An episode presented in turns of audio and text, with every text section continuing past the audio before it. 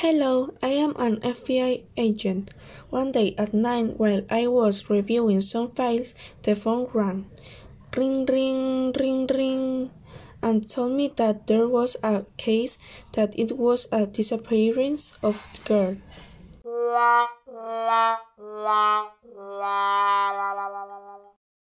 First, I quickly went to the office. They were already waiting for me with the clues they could find from the case. Then I looked at the clues. On the clues, there was a video from the camera. There was a van in a narrow and dirty street. A girl was running. Suddenly, two people came out of the van. They were wearing a sky mask. They kidnapped the girl. She was screaming. But no one heard her because there was no one on that street. And they left. We tried to see license plate on the of the van, but it was not visible and any time in the video because it was covered with a cloth.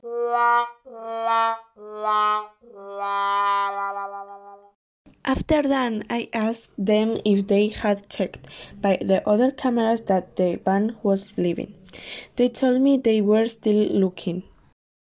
Next, while I was looking the clues, a comrade comes and tell me that they have found license plate of the van because the cloth fell off.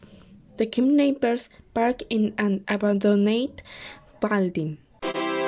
A minute later, I went with my team to the abandoned building. When we got to the building, we saw that everything was closed, but there were windows. So we uh, watched the kidnappers to put the girl to safety. Meanwhile, I gave them the order to break the window. Finally, caught them and put them in prison from 30 years and we were able to rescue the girl.